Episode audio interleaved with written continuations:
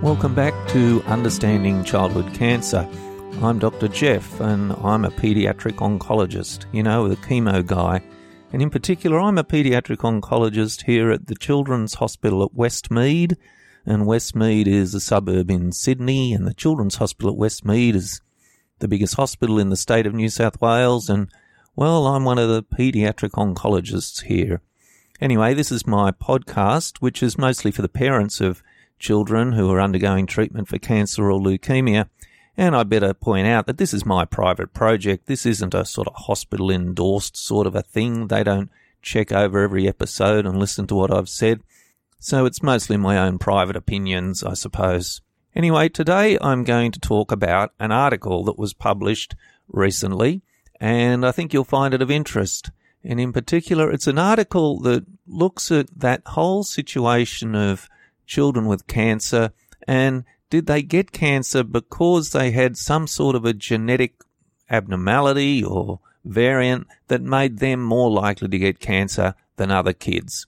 And it's one of the first questions we get from parents when their child is diagnosed with one of these terrible diseases is, you know, why did my child get cancer or leukemia? Firstly, they want to know, was it something we did? Was it something in our lifestyle? And you know, we're able to point out that, no, it's not something in your lifestyle. It's not like adult cancer where smoking gives you cancer and too much red meat apparently gives you cancer and too much bacon gives you cancer. No, with children, it's not really to do with anything in the lifestyle. The next thing they ask is, well, all right, is it genetic? Was it something they inherited from us? Or is it something that now is going to be in the family as a cause for childhood cancer? So are the other children in the family at risk? Are the cousins and the nephews and the nieces at risk of getting childhood cancer? And they all want to know the answer to that question.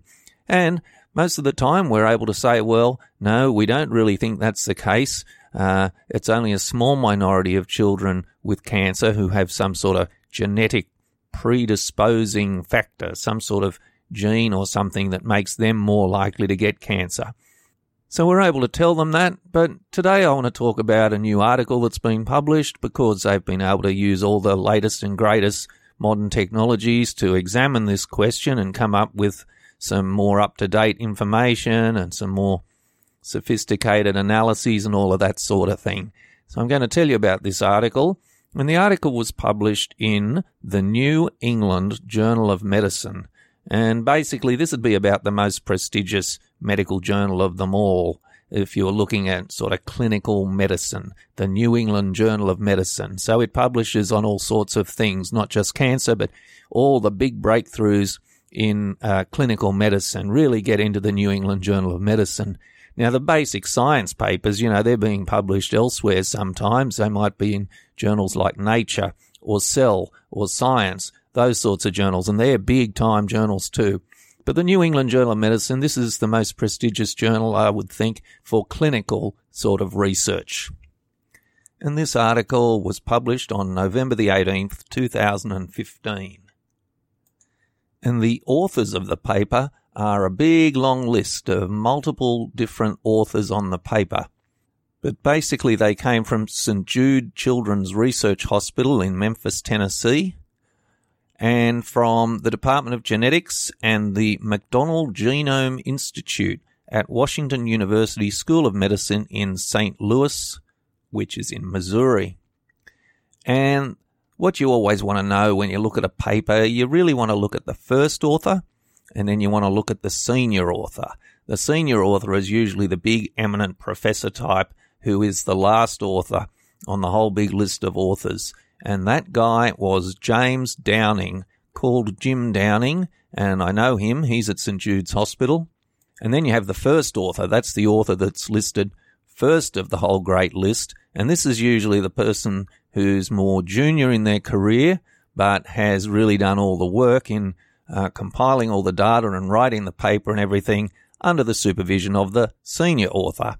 And then you have all the authors in between, and they've all done their share as well. And this really reads like a who's who of oncology in St. Jude's Hospital. It's got all the big brain tumour people and the leukaemia people and the sarcoma people and pathologists and everybody. But the first author in this case was actually 4 different people. That's something else you sometimes get. If you have 2 people who played approximately an equal role in writing the paper, they might indicate in the fine print that, you know, that the first and second authors contributed equally to this article. And that's important to them because when they're putting together their CV and their list of publications, that means that the first and second authors are equally able to say they were first author on a paper in the New England Journal of Medicine. And that's pretty important to your career and getting grants and stuff. But on this occasion, there's 4 different authors who each are rated as first author. And they are Jinghui Zhang, PhD, Michael Walsh, MD, Gang Wu, PhD, and Kim E. Nichols, MD. So those 4 are all considered to have contributed equally to the article. And then you have Jim Downing, who's the senior author. And the title of the paper was Germline Mutations in Predisposition Genes in Pediatric Cancer. Now, if you want to understand a bit more about DNA and genes and proteins and all those things, I'd suggest you listen to my podcast episodes on personalised medicine and personalised oncology. There's about 5 of them so far, but there'll be more soon. But they explain a bit about DNA and proteins and things like that. But just to explain some of the terminology in the title of this talk, germline mutations first. So germline DNA is the DNA that you're born with that's in every cell in your body, mostly. And that's different to the DNA that sometimes appears in a tumour. Sometimes a tumour, a cancer, has DNA that's changed from how it was when you were born and before the cancer developed, and so the tumour has what you call a somatic mutation, Well, this paper isn't looking at tumours, it's looking at the blood samples from children with cancer, the so-called normal DNA that they've got, not the tumour DNA. And it's looking at the DNA in their cells, and that's the germline DNA. So it's to look at that DNA and see, is there something about that DNA that they were born with that has contributed to them being more likely to get cancer or leukemia than other children? So it's looking for germline DNA mutations. And then the next term in the title is predisposition genes. So predisposition refers to this whole notion of whether a child was more likely to get cancer or leukemia than other children. And like I said, most of the time we believe that children don't have some predisposition to get cancer. Most of the time we think they were incredibly unlucky and it was nothing to do with the DNA they were born with and it's nothing to do with their lifestyle. It's just some sort of a random event. Well, that's what we mostly think. But in this paper, they looked for germline mutations in predisposition genes to see, well, if you look at children with cancer, how many of them do actually have something in their DNA that made them more likely to get cancer or leukemia, something that might have contributed, at least in part, to them getting cancer or leukemia. Pretty important question, right? So let me tell you what this big, huge team of people did. Well, what they did was they identified 1,120 children or adolescents with cancer, and they were patients who were part of a big, huge study that they called their Pediatric Cancer Genome Project, the PCGP. And this was some sort of combined project of St. Jude's and this Washington University, to form this Pediatric Cancer Genome Project. So they had 1,120 patients who were enrolled in this study, and they were all children or teenagers who had had cancer diagnosed. And then they conducted a very, very sophisticated analysis of the germline DNA in all of these children and adolescents. So they didn't take the tumour and analyse it in particular to look for an abnormality. What they wanted to look at was the germline. So probably they used a blood sample to do that most of the time, provided that the blood sample didn't have leukemia in it. Now, they did go and analyse the tumours on 522 of them as another part of this study. But the main thing in this study was they studied the germline DNA. So that's the DNA that the child's sort of born with and is in all the normal tissues of their body. And they did whole genome sequencing or whole exome sequencing. And that's a very big deal to do all the DNA sequencing for the whole genome or the whole exome. You know, that's a very sophisticated test. Now, the next thing they did was they got the same sort of DNA data from two groups of people who did not have cancer. So in particular, they got the DNA results from 966 unrelated adults who were part of some other project called the 1000 Genome Project. And then the second set of people without cancer were a group of people who were studied in a completely unrelated study that was a research study looking at autism. And in that project, they had 515 people with autism and 208 people without autism. And this isn't because autism has anything to do with cancer. It's just that they had all this DNA analysis on all of these people, and so they could serve as another group of what you call controls, so non-cancer data. Okay, so they do all of this DNA sequencing to work out the order of all the different bases and nucleotides in the DNA, and then they went and selected 565 genes to look at in particular from amongst all of that DNA analysis. And in particular, they first off included 60 different genes that are on the list of genes that are associated with being more likely to get cancer in a dominant fashion. So remember, you have two copies of each gene in your body normally, and you get one copy from your mother and one copy from your father. Well, there are some diseases where you have to have two abnormal copies of the gene for you to get the disease in question. So, for instance, you've heard of a disease called cystic fibrosis. Well, in cystic fibrosis, if you've got one normal gene and one abnormal gene, well, mostly you won't get cystic fibrosis. No, to get cystic fibrosis, you need to have two genes that are defective. So that's a condition that's called a recessive disorder.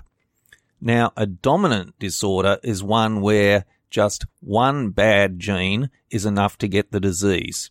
So if you have one copy of a gene that's normal and one that's abnormal, and that situation causes the disease in question, well, then it's called a dominant disorder. And so in this study, they identified 60 genes where if you have one defective gene, that's enough for you to be more likely to get cancer. And the paper listed all of these 60 different genes, and they're all provided in the article. Then they studied 29 genes that are associated with a cancer predisposition syndrome, but only in an autosomal recessive way. So that means you have to have bad copies of both copies of your gene, and then you're more likely to get cancer.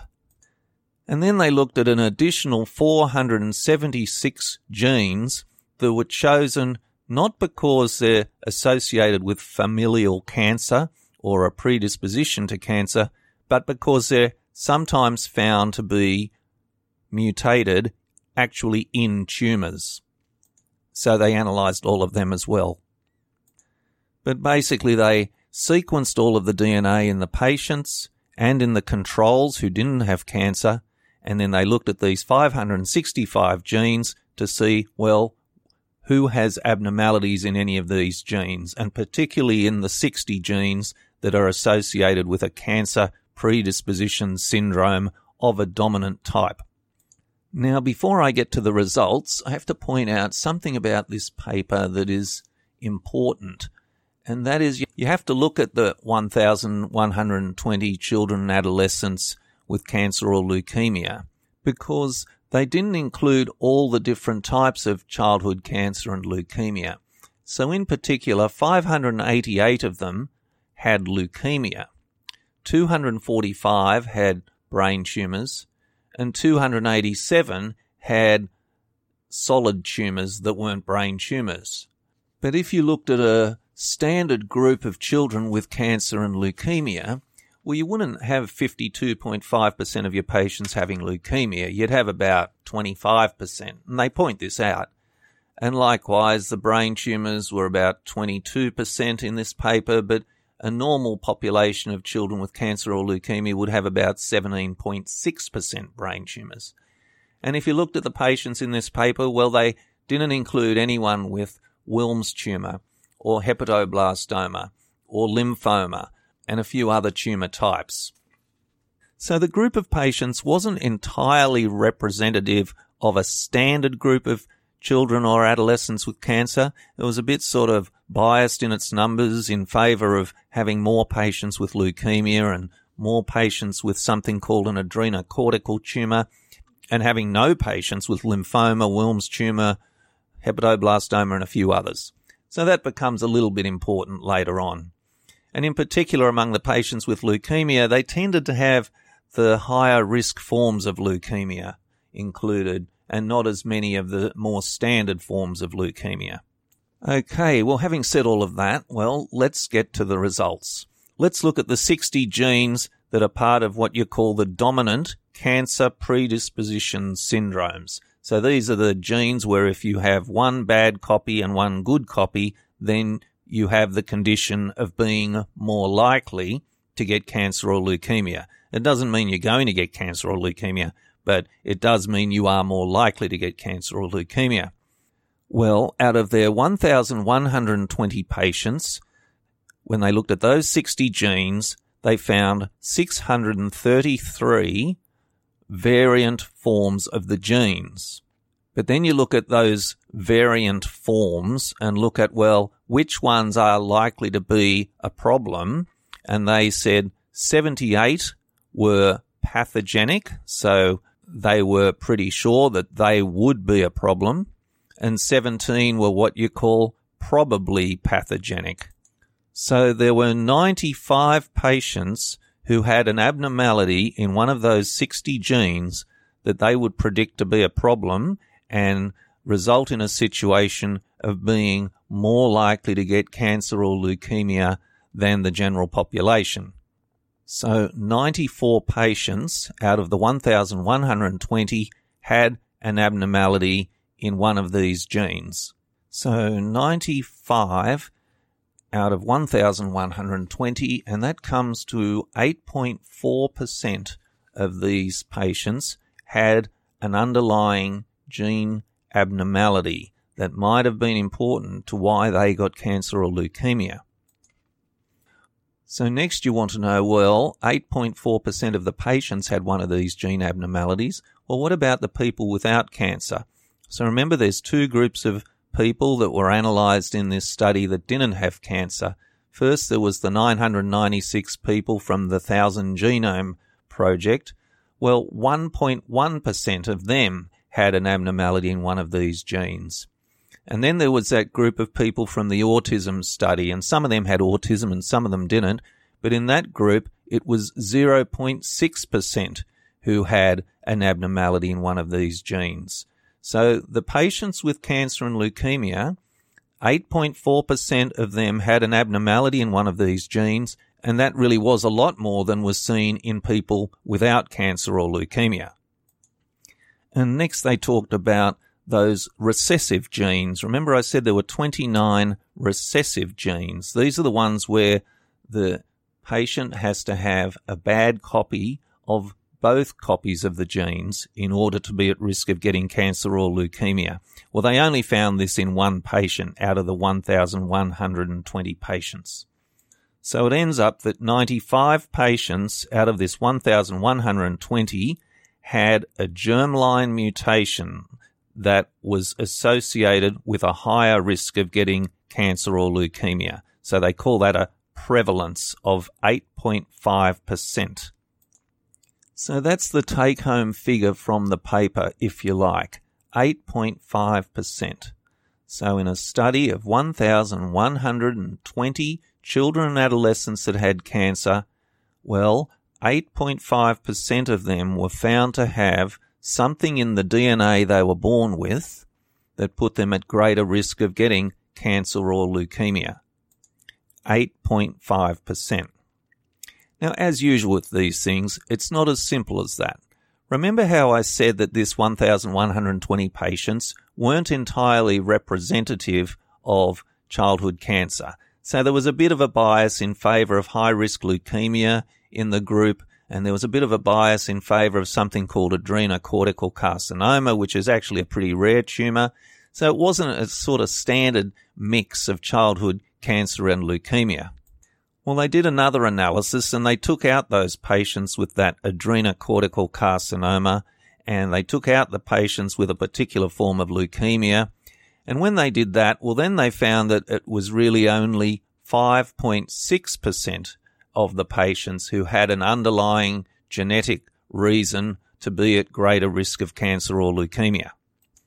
So if you wanted to, you could use a take-home figure of 5.6% of children and adolescents with cancer or leukemia had some underlying genetic reason why they might have got cancer or leukemia. So perhaps that 8.5% figure is a bit of an overestimate of the true risk of having some predisposing gene mutation. On the other hand, the authors had a section of the paper called the discussion, and this is where they just talk about the results a bit more. And in the discussion, they pointed out that they had some reasons to think that the figure might actually be higher than 8.5%. Now, this was for all sorts of very complicated biochemical and genetic reasons. But there are some reasons to think that the true rate of having a predisposing gene mutation might be more than 8.5%. So it all ends up very confusing, but I think settling on that figure of 8.5% for now would be reasonable. Now, what were the genes that were affected? That's an important question. So remember, there were 94 patients who had an abnormality in one of these genes that predisposed to getting cancer. Well, it turns out that the most common gene that was abnormal is something called the tp53 gene, and that one was involved in 50 patients, the p53 gene. And the p53 gene is very well studied, and we know a great deal about the p53 gene. And in particular, there is a familial cancer condition called the Li-Fraumeni syndrome, where people are born with one abnormal copy of the p53 gene and one normal copy. And we know that these patients are at higher risk of getting cancer and leukemia. And there's a particular set of types of cancer and leukemia that are typically seen in the Li-Fraumeni syndrome, including, by the way, that adrenocortical carcinoma that I mentioned, and the high-risk leukemia that I mentioned, and something called a choroid plexus carcinoma, which is a brain tumour, and a few other tumour types. So it turns out that just over half of the patients that had an abnormal gene had this particular gene involved, the p53 gene. Now, the other genes that were involved were all just involved in small numbers of patients. So there was the APC gene, the BRCA2 gene, the NF1 gene, and the RB1 gene, that's the bilateral retinoblastoma gene, and these were all involved in only 3 to 6 patients each. Now, the next thing that they looked at was the family history. See, one of the ways we look at a child with cancer or leukemia and try to work out, well, is there anything in the family that might be predisposing to cancer or leukemia, is to look at the family history. So what we're doing there is we're saying, okay, apart from this particular child, what about the rest of the family? So the parents, are the parents well, or have the parents had tumours? Have the parents' brothers and sisters had tumours?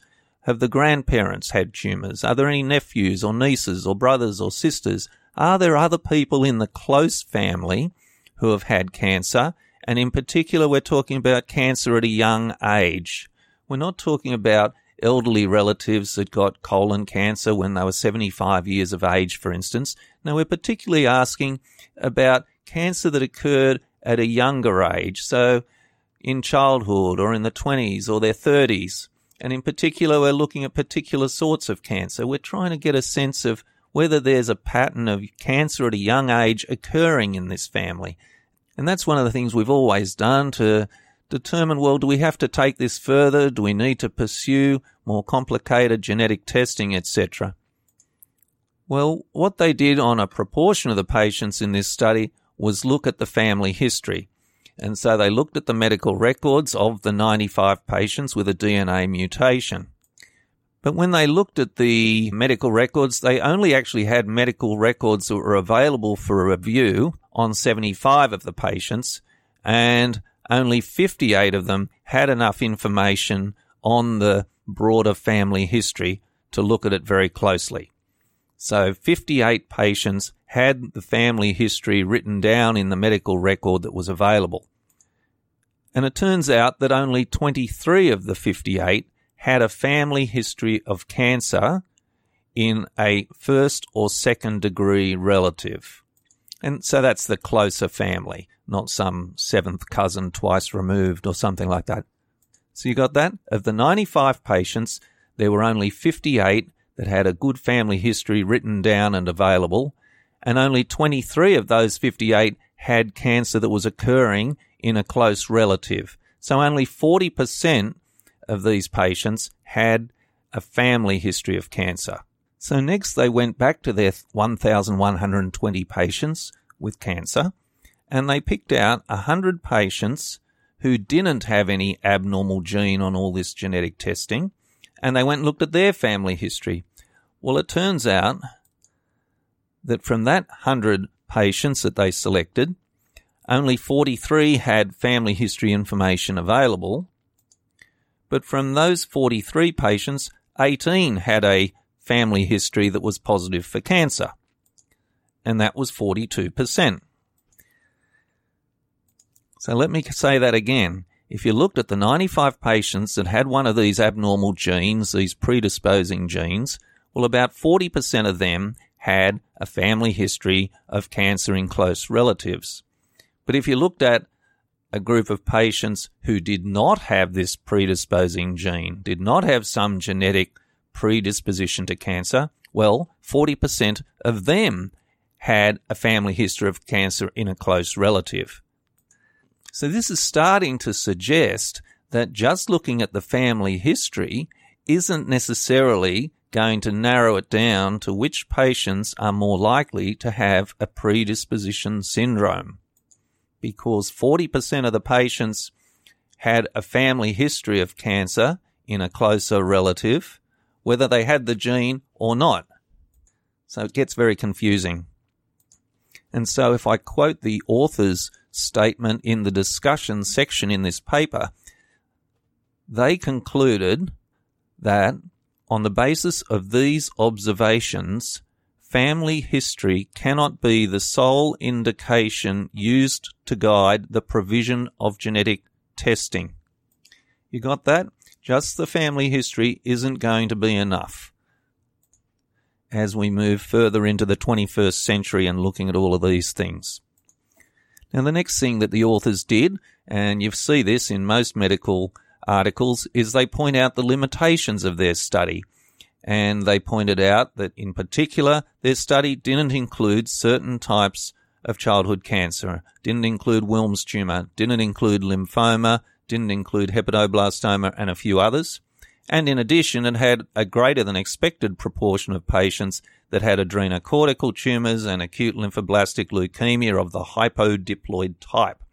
And I talked about that before. But they go on to say that even if you correct for all of those sorts of abnormalities as best you can, you still end up with about 5.6% of the patients having some sort of underlying gene mutation that predisposed them to getting the cancer or leukemia that they got. The other thing that they pointed out as a limitation was that they weren't able to study the parents of the patients. So we've got the 1,120 patients and we've got all of their DNA results, but we don't have information on the parents and we don't have DNA results on them.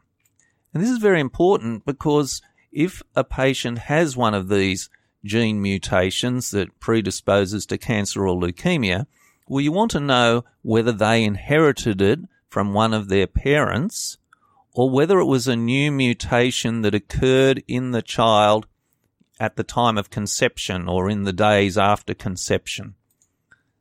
And this can happen.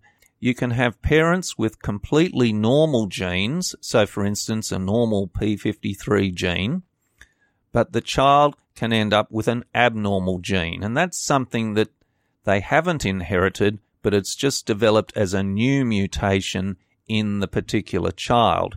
And this is very important because if one of the parents has the gene mutation, then it's relevant to look at the patient's brothers and sisters and look at the broader family. But if only the child in question has the gene mutation, well, it's not going to be present in their brothers and sisters. Now, it might be something they could pass on to their next generation, but it would not have been present in the earlier generation or in the brothers, sisters, cousins, nephews, nieces, etc. Anyway, what's my take on this paper? Well, the first thing I'd say is this is a very important publication. This is a publication that has used the cutting-edge modern techniques to analyse DNA and come up with some answers. The other thing I'd say is it's come from a very good group, the St. Jude group and Washington University. These are first-rate researchers.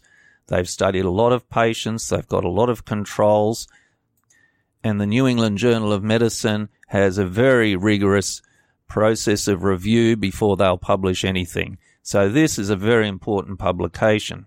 The next thing I'd say is that if you look at that 8.5% figure, right? So we're saying 8.5% of the patients had an underlying gene that predisposed to cancer or leukemia.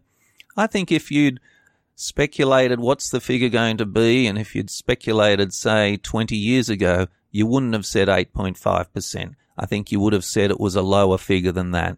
So it just indicates how many more of these predisposing genes we're identifying as time goes on, and then how with more and more sophisticated ways of analysing DNA, we're better able to find them. So yeah, if you'd asked me 10 or 20 years ago to pluck a number out of the air, I wouldn't have plucked 8.5% out of the air. I would have said people thought it was a lower figure than that. It might only be 5.6%, not 8.5%, but it's in that sort of ballpark area. So I think this is going to have implications as we move forward as far as selecting which patients should have testing of DNA performed to look for some sort of underlying cancer predisposition gene. I think it's going to become a bigger area, and we're going to have to look at who should have these tests and who shouldn't, and that's going to have lots of implications for the health sector, of course, in how do you provide this sort of service? How do you provide the testing? How do you provide the genetic counselling? How do you look after the extended family? All sorts of implications from this. But anyway, I'll leave it there.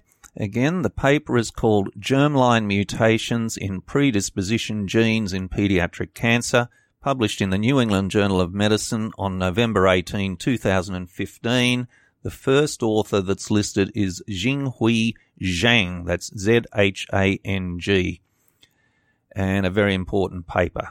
1,120 patients diagnosed with cancer or leukemia before their 20th birthday, and it turned out that 8.5% of them had a gene mutation that was deemed to be pathogenic or probably pathogenic. So a mutation that put them at greater risk of getting cancer or leukemia.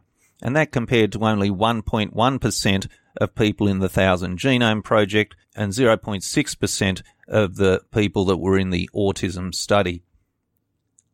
Furthermore, simply taking a family history and looking for relatives with cancer or leukemia did not predict the presence of an underlying predisposition syndrome.